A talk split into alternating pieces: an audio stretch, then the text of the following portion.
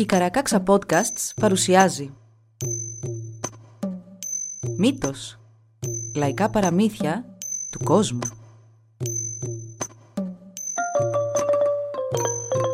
Κάποιες ιστορίες μπορεί για κάποιους να περιλαμβάνουν ευαίσθητο υλικό. Για περισσότερες πληροφορίες για το κάθε επεισόδιο, συμβουλευτείτε τις σημειώσεις του όπου βρήκατε αυτό το podcast.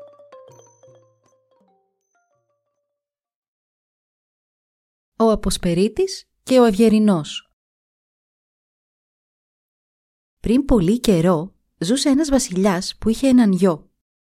Έναν γιο τόσο άτακτο και σκανταλιάρι που κανείς δεν μπορούσε να μαντέψει τι ετοίμαζε κάθε μέρα. Μια μέρα το παιδί πήγε μέχρι την πύλη του παλατιού και άρχισε να βάζει πέτρες στους καταπέλτες των τυχών και να τις πετάει εδώ και εκεί. Εκείνη τη στιγμή έτυχε στο δρόμο να περνάει μια γριά γυναίκα, κουβαλώντας ένα κανάτι με νερό. Το αγόρι έριξε μια πέτρα με τον καταπέλτη και της έσπασε το κανάτι.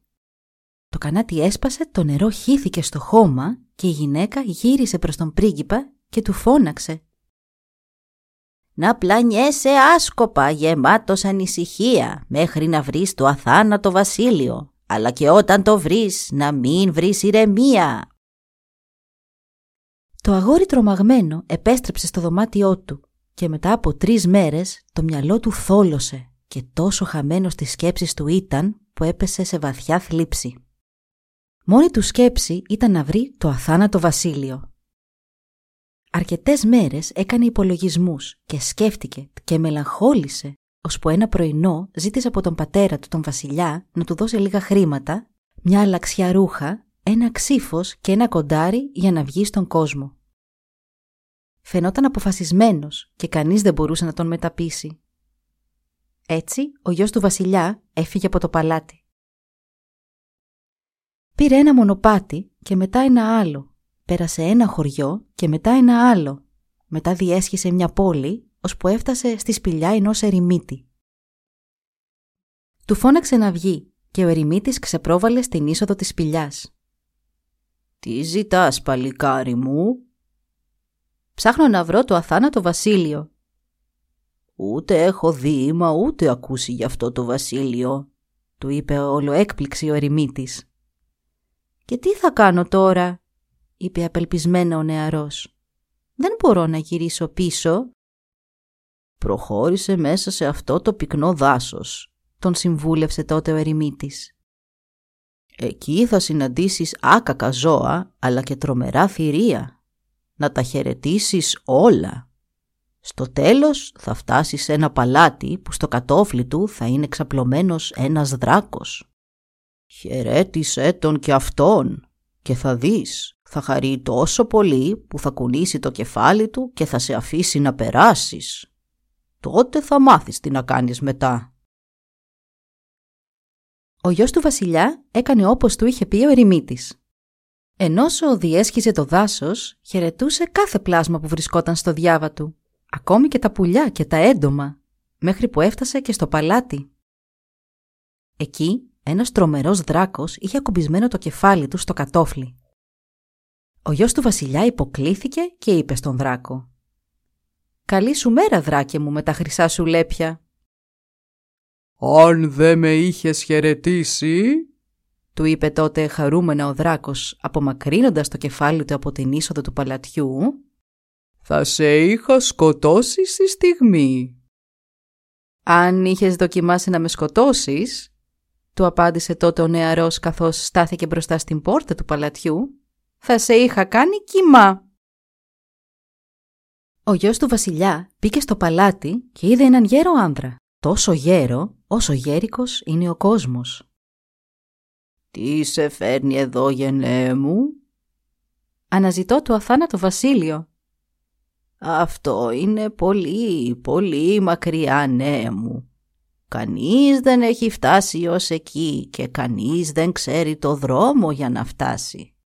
Αφού όμως ήσουν τόσο ευγενικός με όλα μου τα πλάσματα, θα σου δώσω αυτό το κουβάρι με χρυσή κλωστή. Αυτή θα σου δείξει τον δρόμο.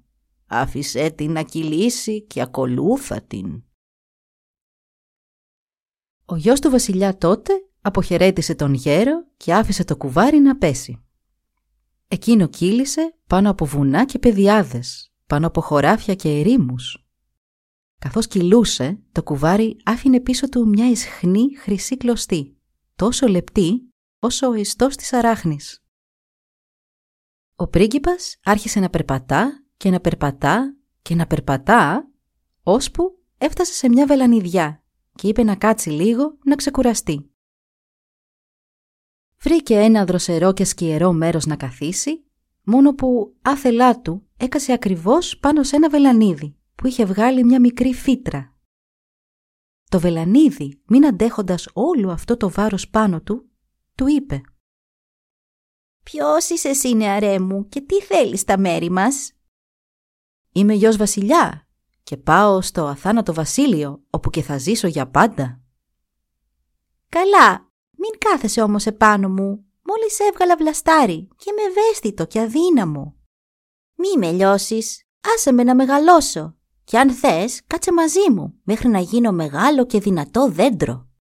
Θα ζήσω πολλά και καλά χρόνια και όταν πια κουραστώ να ζω και πέσω χάμω σκορπίζοντας τη σκόνη μου στα χελιδόνια, τότε και σένα θα έρθει το τέλος σου. Ο γιος του βασιλιά σηκώθηκε, κάλυψε το βελανίδι με χώμα για να μεγαλώσει, το αποχαιρέτησε και έφυγε. Περπάτησε και περπάτησε, ώσπου συνάντησε ένα αμπέλι παραφορτωμένο μες σταφύλια. Ο νεαρός είπε να κάτσει να ξεκουραστεί. Έκοψε ένα τσαμπί στα φύλλα και τα έφαγε. Σαν τελείωσε, το αμπέλι του είπε «Για πού το έβαλες, νεαρέ μου» «Πάω στο αθάνατο βασίλειο, όπου και θα ζήσω για πάντα». «Θάψε ένα από τα κουκούτσια των σταφυλιών μου στο χώμα, να γίνει και αυτό αμπέλι που θα κάνει με τη σειρά του τα δικά του σταφύλια». «Αν θέλεις, κάτσε μαζί μου και θα ζήσεις μέχρι το αμπέλι να μεγαλώσει τόσο πολύ που δεν θα έχει πού να βάλει τις ρίζες του στη γη και τα φύλλα του κάτω από τον ήλιο. Όσο θα είσαι εδώ, μπορείς να πίνεις κρασί και να τρως τα φύλλα. Ο γιος του βασιλιά έθαψε έναν σπόρο στα φιλιού στο χώμα και είπε στο αμπέλι «Σε ευχαριστώ αμπέλι μου και καλή τύχη σου εύχομαι, να μεγαλώσεις και να πολλαπλασιαστείς, αλλά εγώ θα συνεχίσω το ταξίδι μου». «Καλή υγεία και τύχη να έχεις παλικάρι μου», και ο νεαρός συνέχισε το ταξίδι του.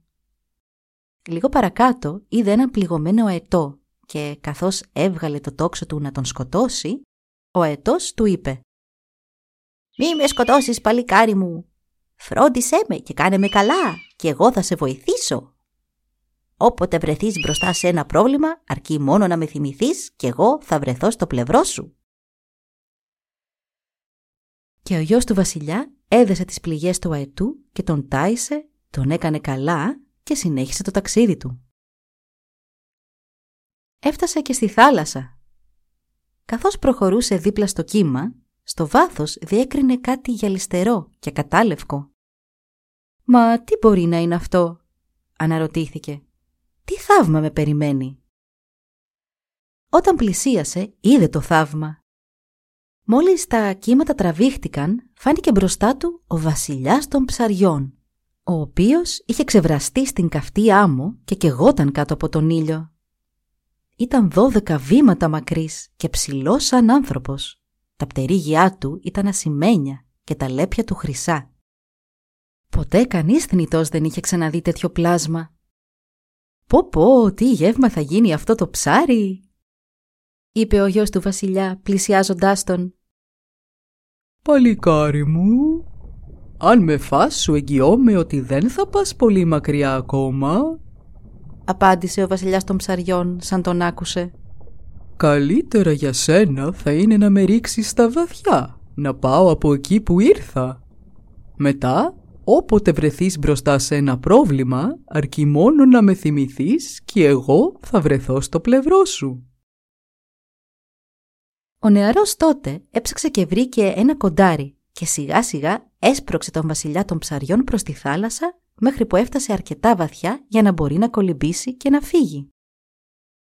Έπειτα ο πρίγκιπας συνέχισε τον δρόμο του. Πέρασε από κάστρα και βασιλιάδες, αγορές και κλεφτρόνια. συνάντησε και μια λεπού που την κυνηγούσαν κάτι σκυλιά. Ήταν εξουθενωμένη και γεμάτη δαγκονιές. Ο γιος του βασιλιά έβγαλε το τόξο του και τη σημάδεψε όταν η αλεπού του είπε «Καλό μου παλικάρι, μη με σκοτώσεις, μόνο σώσε με από τα σκυλιά και εγώ μια μέρα θα σε βοηθήσω». Ο νεαρός τότε έδιωξε τα σκυλιά και πήρε την αλεπού υπό την προστασία του. Την τάντεψε μέχρι που έγινε τελείως καλά και την άφησε ελεύθερη. Φεύγοντας, η αλεπού του είπε «Σε ευχαριστώ πρίγκιπά μου που μου έσωσες τη ζωή. Όποτε βρεθείς μπροστά σε ένα πρόβλημα, αρκεί μόνο να με θυμηθείς και εγώ θα βρεθώ στο πλευρό σου». Ο γιος του βασιλιά συνέχισε το ταξίδι του. Όσο πιο μακριά πήγαινε, τόσο ξετυλιγόταν το κουβάρι με τη χρυσή κλωστή και όλο και μίκραινε. Περπάτησε και περπάτησε μέχρι που βρέθηκε μπροστά σε μια λεύκα με δυο κορμούς.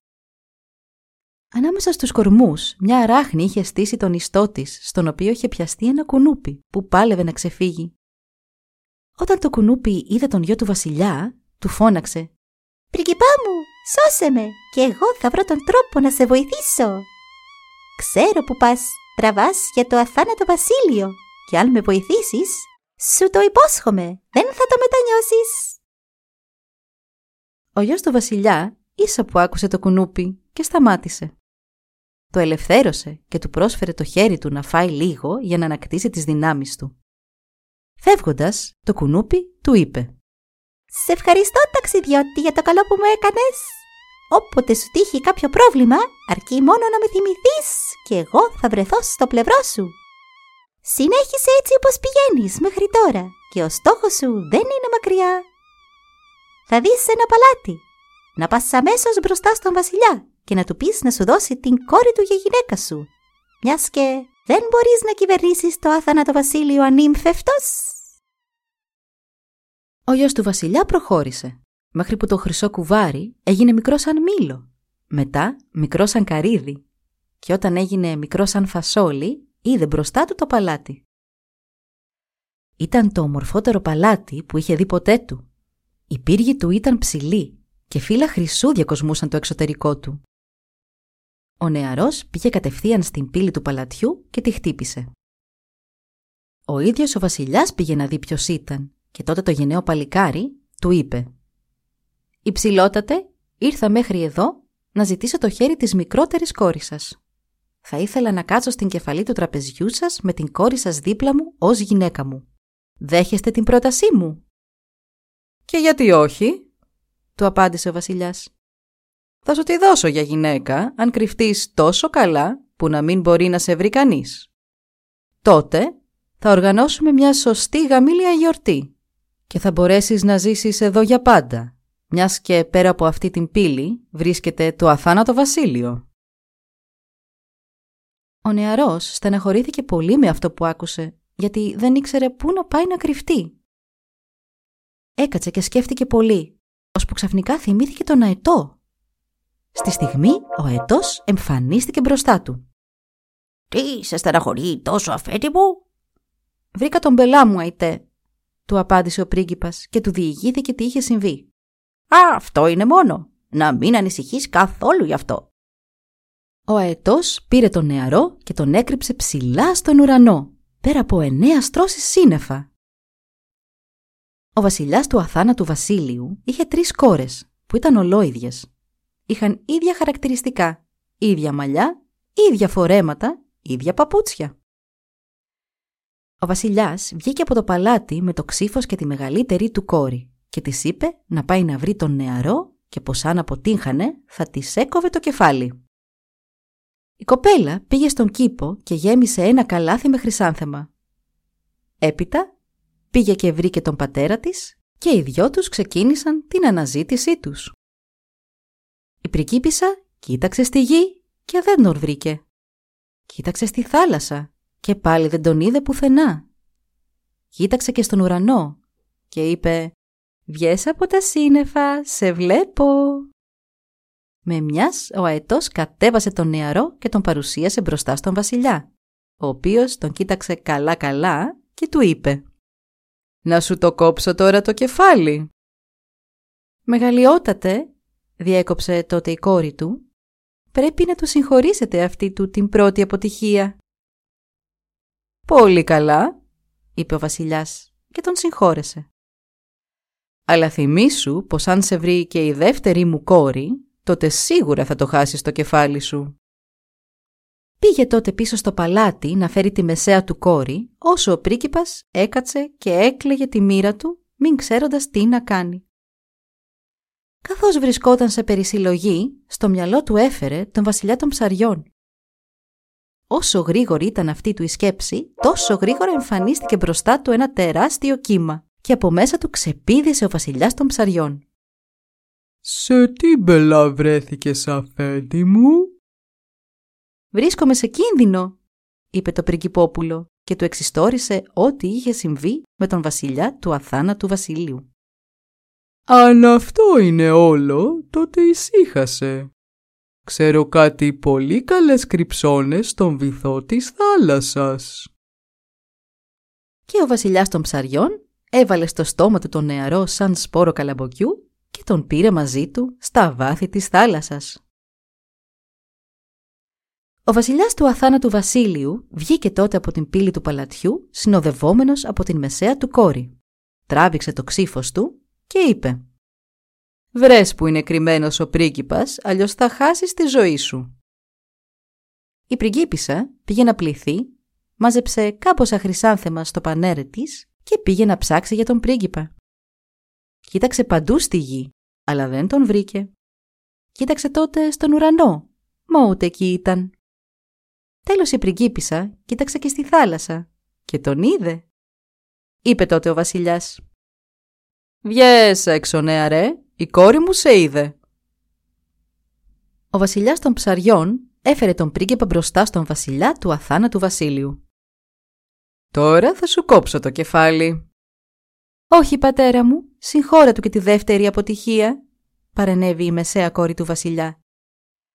Αν και την τρίτη φορά δεν καταφέρει να κρυφτεί, τότε να του το κόψεις.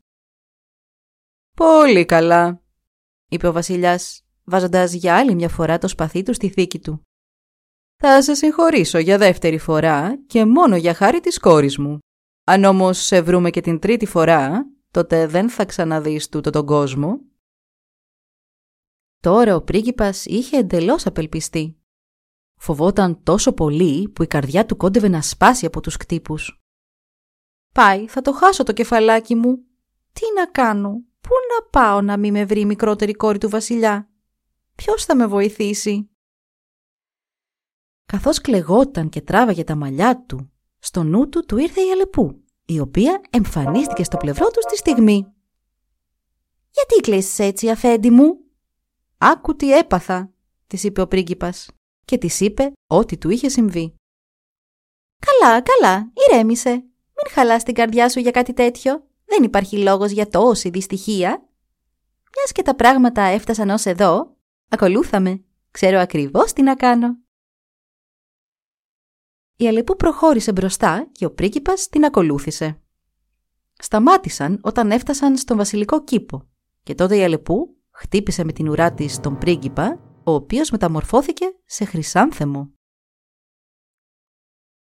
Η μικρότερη κόρη του βασιλιά πλήθηκε, κατέβηκε στον κήπο, έκοψε αυτό το συγκεκριμένο χρυσάνθεμο, μιας και αυτό της άρεσε περισσότερο, και το έβαλε στο πανέρι της. Βγήκε και ο βασιλιάς από το παλάτι με το σπαθί του στο χέρι, φώναξε κοντά του την μικρότερη του κόρη και της είπε να βρει τον πρίγκιπα, αλλιώς θα της έκοβε το κεφάλι. Η πριγκίπισσα κοίταξε στη γη, αλλά τίποτα. Έψαξε στη θάλασσα και πάλι τίποτα. Τέλος, κοίταξε και στον ουρανό, αλλά δεν βρήκε τον νεαρό ούτε εκεί. Ξανακοίταξε στα βάθη της γης, στον πάτο της θάλασσας, στα πιο μακρινά αστέρια του ουρανού, μα ο νεαρός ήταν άφαντος.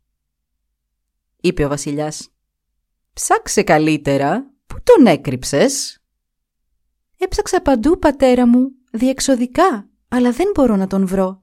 Βλέπω τον ίσκιο του, μα όχι τον ίδιο. «Βγες έξω να σε δούμε, νεαρέ», φώναξε τότε ο βασιλιάς. «Από εκεί που κρύβεσαι. Η κόρη μου δεν μπόρεσε να σε βρει. ο πρίγκιπας ξεπήδησε από το πανέρι της πριγκίπισσας και είπε «Να με εξοχότατε». «Έξοχα νεαρέ μου, βλέπω έχεις πολύ κουράγιο μέσα σου». Ο βασιλιάς φώναξε τους μουσικούς του και προσκάλεσε τον πρίγκιπα στην αυλή. Έπειτα του ζήτησε να μαντέψει ποια από τις τρεις του κόρες ήταν η μικρότερη και να την επιλέξει. Αν διάλεγε σωστά, θα την παντρευόταν αμέσως. Αν όχι, θα του έκοβε το κεφάλι. Ο νεαρός, που νόμιζε ότι πια τα προβλήματά του είχαν τελειώσει, δεν πίστευε στα αυτιά του. Άρχισε να κλαίει και να κλαίει μέχρι που τα μάτια του πρίστηκαν από το κλάμα. «Αυτό ήταν το τέλος μου. Στα σίγουρα τώρα ο βασιλιάς θα μου κόψει το κεφάλι και πάνω που νόμιζα ότι είχα γλιτώσει». Και στο νου του έφερε το κουνούπι. Με ένα ζιν το κουνούπι εμφανίστηκε μπροστά του. «Τι σου συμβαίνει, αφέτη μου, γιατί κλαις τόσο» «Μα τι άλλο να κάνω, πάνω που όλα είχαν τελειώσει, τώρα πάλι ο βασιλιάς θέλει το κεφάλι μου. Πώς να ξεχωρίσω τη μικρότερη του κόρη από τις άλλες όταν μοιάζουν τόσο πολύ» «Μη σκοτίζεις άλλο αφέτη και μην το σκέφτεσαι. Εγώ ξέρω ποια είναι πια, μιας και έχω μεγαλώσει κοντά τους.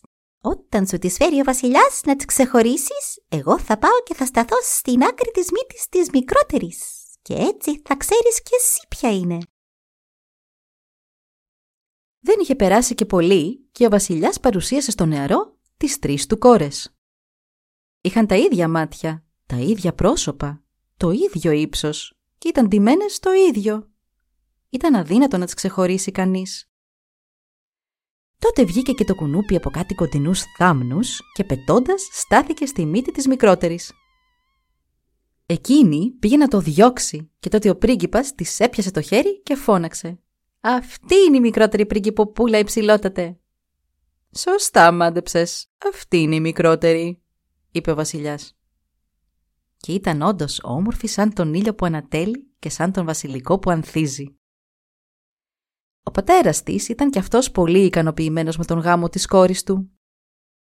Προσκάλεσε τον γαμπρό του να κάτσει στην κεφαλή του τραπεζιού και του είπε «Σου δίνω το χέρι της κόρης μου και μαζί της όλο το βασίλειό μου. Από σήμερα και μπρος θα μείνεις μαζί μας. Ο θάνατος θα σε προσπερνά και θα ζήσεις για πάντα. Εμπρός λοιπόν πήγαινε να θαυμάσεις το βασίλειό σου Μα θυμήσου να μην βγεις ποτέ από την πύλη που μπήκες, αλλιώς μεγάλο κακό θα σε βρει. Ο πρίγκιπας βγήκε έξω και είδε χρυσούς κήπους, δέντρα τόσο φορτωμένα με καρπούς που τα κλαδιά τους άγγιζαν τη γη, παλάτια από χρυσό και ασίμι, πηγάδια από μάρμαρο με ασημένιες γούρνες, ποτάμια από γάλα και μέλι, λιβάδια γεμάτα με πολύχρωμα πουλιά και γρασίδι, όλο λουλούδια και χορτάρι με δροσοσταλίδες σαν μαργαριτάρια. Υπήρχαν πολλά θαύματα να δει, αλλά δεν θα μπορέσουμε να τα περιγράψουμε όλα τώρα, μιας και το γαμήλιο γλέντι είχε αρχίσει και το φαγοπότι ήταν πολύ γιορτινό. Ούτε θα μπορέσουμε να σας πούμε πόσο κράτησε το γλέντι, μιας και ο ήλιος δεν ανατέλει ούτε δει σε αυτόν τον τόπο, μόνο μένει πάντα στη μέση του ουρανού. Μετά τον γάμο, ο πρίγκιπας ζούσε ζωή χαρισάμενη. Μια μέρα που είχε βγει για κυνήγι, έριξε μια με το τόξο του και το βέλος βγήκε έξω από την πύλη του βασιλείου. Ξεχνώντας τη συμβουλή που του είχε δώσει ο βασιλιάς, ο πρίγκιπας ξεκλείδωσε και βγήκε από την πύλη να πάει να φέρει πίσω το βέλος του. Τότε όμως είδε μπροστά του τη χρυσή κλωστή και ξαφνικά θυμήθηκε το σπίτι του, τον πατέρα και τη μητέρα του τους είχε πεθυμίσει. Το σκέφτηκε για λίγο και αποφάσισε να πάει να τους επισκεφτεί. «Θα φύγω να πάω να δω τι κάνουν οι γονείς μου». «Μην πας αγόρι μου», τον παρακάλεσε ο βασιλιάς. «Δεν υπάρχει πια λόγος. Έχει περάσει πολύ καιρός. Ούτε οι γονείς σου ζουν, μα ούτε καν τα εγγόνια τους». Αλλά ο γενναίος νεαρός δεν τον πίστεψε και ετοιμάστηκε να φύγει μάζεψε κάποια πράγματα, τα όπλα του, υποκλήθηκε στον βασιλιά, φίλησε τη γυναίκα του και αναχώρησε. Ο βασιλιάς και η κόρη του έμειναν να τον κοιτούν να φεύγει με βαθιά θλίψη. Ο πρίγκιπας άρχισε πάλι να ακολουθεί τη χρυσή κλωστή. Περπάτησε και περπάτησε μέχρι που έφτασε στο αμπέλι, το οποίο είχε μεγαλώσει και είχε απλωθεί σε λόφους και λιβάδια. Τόση έκταση είχε πάρει που δεν έβλεπε το τέλος του. Το αμπέλι τον γνώρισε και του είπε «Κάτσε να ξεκουραστείς, γενναίε μου». «Σε ευχαριστώ για την ευγενική σου πρόταση, μα βιάζομαι να φτάσω στους γονείς μου». Συνέχισε τον δρόμο του μέχρι που συνάντησε μια γέρικη βελανιδιά, η οποία τον αναγνώρισε αμέσως. «Σταμάτα για λίγο γενναίο μου παλικάρι και ξεκουράσου κάτω από τα κλαδιά μου. Εσύ είσαι αυτός που μου είχες κάνει μεγάλο καλό και με βοήθησες από τόσο δά βελανιδάκι να γίνω μεγάλο δέντρο». Ο γιος του βασιλιά, με έκπληξη και δυσπιστία, κοίταξε τη βελανιδιά και δεν μπορούσε να πιστέψει πως είχε περάσει τόσος καιρός. Την ευχαρίστησε για τα καλά της λόγια και έφυγε. Προχώρησε και προχώρησε μέχρι που έφτασε και στο κάστρο από όπου είχε πάρει το κουβάρι με τη χρυσή κλωστή. Εκεί βρήκε και τον δράκο, ο οποίος είχε γεράσει τόσο που ήταν όλο ζάρες. Τον χαιρέτησε και ο δράκος χάρηκε πολύ. «Παλικάρι μου, ήμουν έτοιμος να σε καταβροχθήσω, αλλά ευτυχώς που με χαιρέτησες». Ο πρίγκιπας μπήκε στο παλάτι και βρήκε και τον άρχοντα που ζούσε εκεί. Τόσα χρόνια είχαν περάσει από την τελευταία φορά που τον είδε, που η γενιάδα του είχε μακρύνει πάρα πολύ. Τη μισή την έβαζε για κουβέρτα και πάνω στην άλλη μισή κοιμόταν. Ο γέρος άνθρωπος με τη βοήθεια της μαγκούρας του σήκωσε τα βλέφαρά του, κοίταξε τον νέο και είπε «Αν ξαναπεράσεις από εδώ, έλα να με δεις». Ο πρίγκιπας αποχαιρέτησε τον γέρο και τράβηξε για το σπίτι του, που τώρα δεν απήχε και πολύ. Εκεί που ήταν η σπηλιά του ερημίτη, τώρα υπήρχε ένα πυκνό και αφιλόξενο δάσος και ο πρίγκιπας φοβήθηκε μην το επιτεθούν λύκοι. Όσο για τον ερημίτη και τη σπηλιά, δεν υπήρχε ίχνος τους πουθενά. Τόσο λυπήθηκε ο γιος του βασιλιά που έτοιμος ήταν να γυρίσει πίσω. Παρ' όλα αυτά, συνέχισε μέχρι που έφτασε στο σπίτι του. Κοίταξε από εδώ και κοίταξε και από εκεί, μα δεν κατάφερε να διακρίνει κάτι. Το μόνο που μπόρεσε να κάνει ήταν να μαντέψει πού κάποτε στεκόταν το παλάτι των γονιών του από κάτι ερήπια που υπήρχαν εκεί. Σε μια γωνιά ανάμεσα στα ερήπια, ο νεαρός είδε μια καλύβα. Πήγε να μάθει τι είχε συμβεί και μέσα βρήκε να μένει ένας άντρας 300 ετών. Ο άντρας είπε στο παλικάρι πως κάποιος μακρινός του πρόγονος του είχε πει για έναν βασιλιά που κάποτε ζούσε εκεί και του οποίου ο γιος είχε φύγει να βρει ζωή χωρίς θάνατο, νιάτα χωρίς γεράματα και να ζήσει για πάντα στο αθάνατο βασίλειο. Μετά από αυτό, στον τόπο είχε έρθει η πανούκλα και πέθαναν όλοι, ακόμη και τα ζώα και τα πουλιά. Ο γιος του βασιλιά λυπήθηκε πολύ με αυτά που άκουσε και τότε μόνο θυμήθηκε τι του είχε πει ο βασιλιάς του αθάνατου βασίλειου και γύρισε πίσω. Πέρασε το σημείο που κάποτε βρισκόταν η πύλη του παλατιού του, όπου τώρα υπήρχε μόνο ένας σωρός από πυλό και του έδωσε μια κλωτσιά. Από κάτω του βγήκε ο θάνατος, ντυμένος στα μαύρα. Ήταν αδύνατος, σκελετωμένος και κουβαλούσε στον ώμο του ένα δρεπάνι. Αυτή θα είναι μια κρίσιμη στιγμή, σκέφτηκε τότε το παλικάρι. «Α, επιτέλους σε βρίσκω, νεαρέ μου», του είπε ο θάνατος.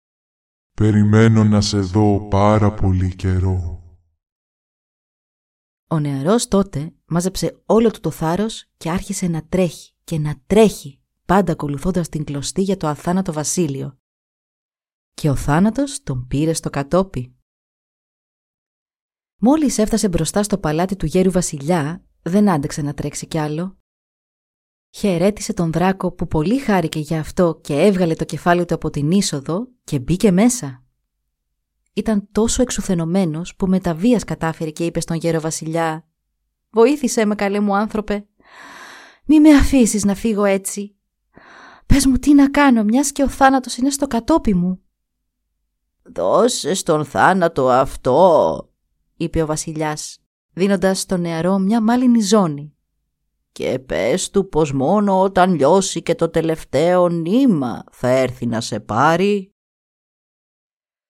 Στο μεταξύ έφτασε και ο θάνατος έξω από το παλάτι και μόλις είδε τον δράκο σήκωσε το δρεπάνι του να τον σκοτώσει.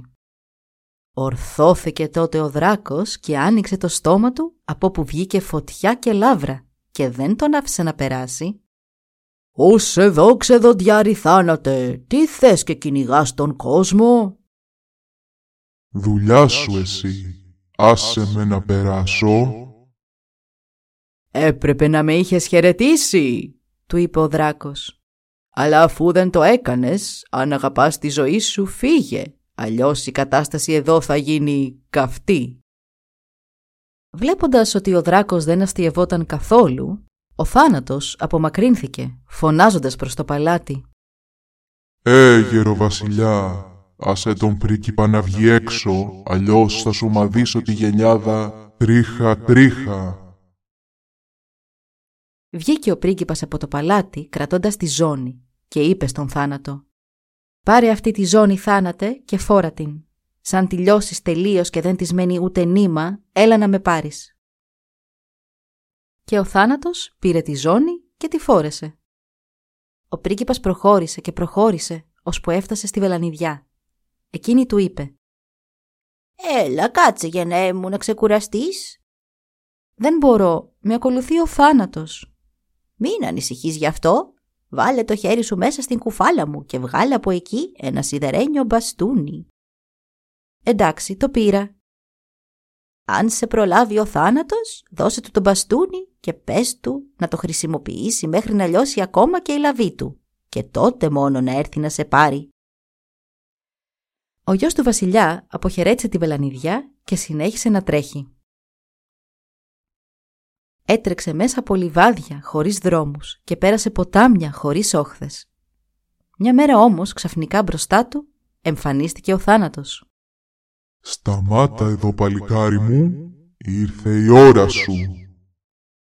«Καλά, όταν έρθει η ώρα μου θα έρθει. Προς το παρόν όμως, εσύ πάρε αυτό το μπαστούνι και σαν του λιώσεις ακόμη και τη λαβή, τότε έλα να με πάρεις». Ο θάνατος πήρε τον μπαστούνι και άρχισε να απομακρύνεται, μιας και είχε πολύ περπάτημα να κάνει μέχρι να το λιώσει όλο.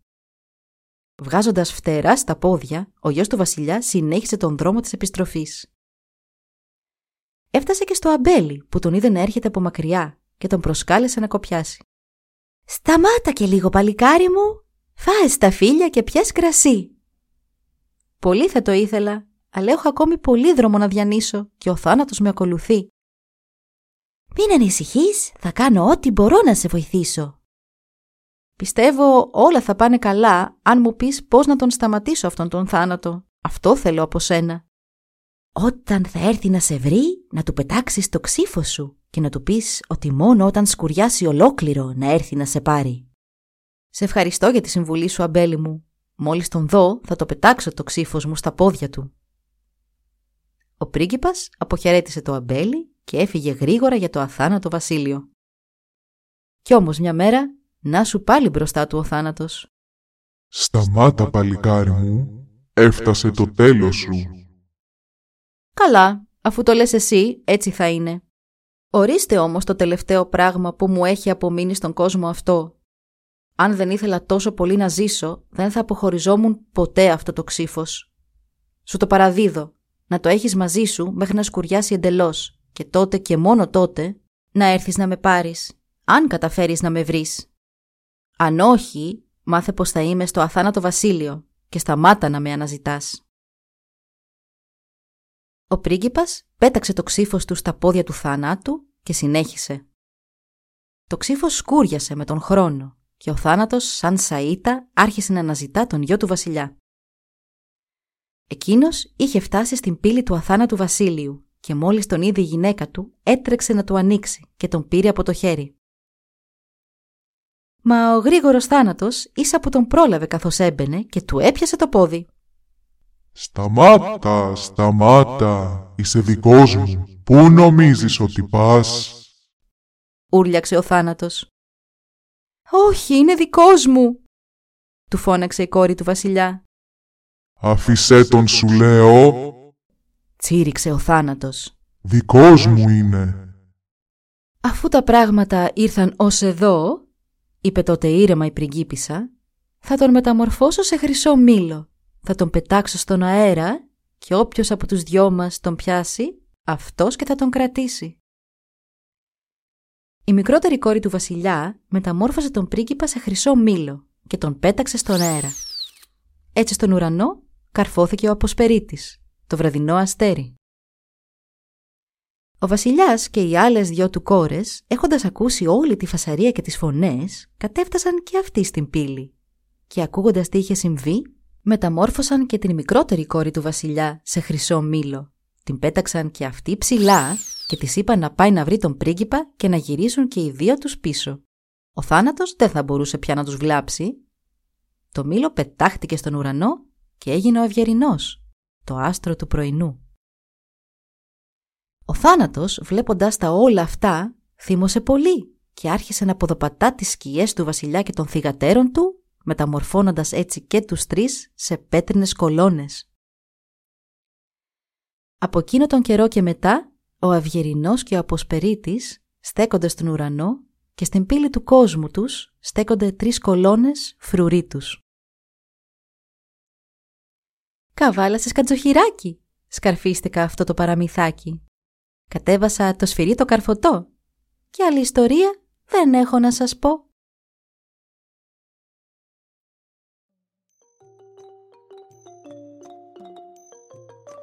Εδώ λοιπόν η ιστορία μας έλαβε τέλος.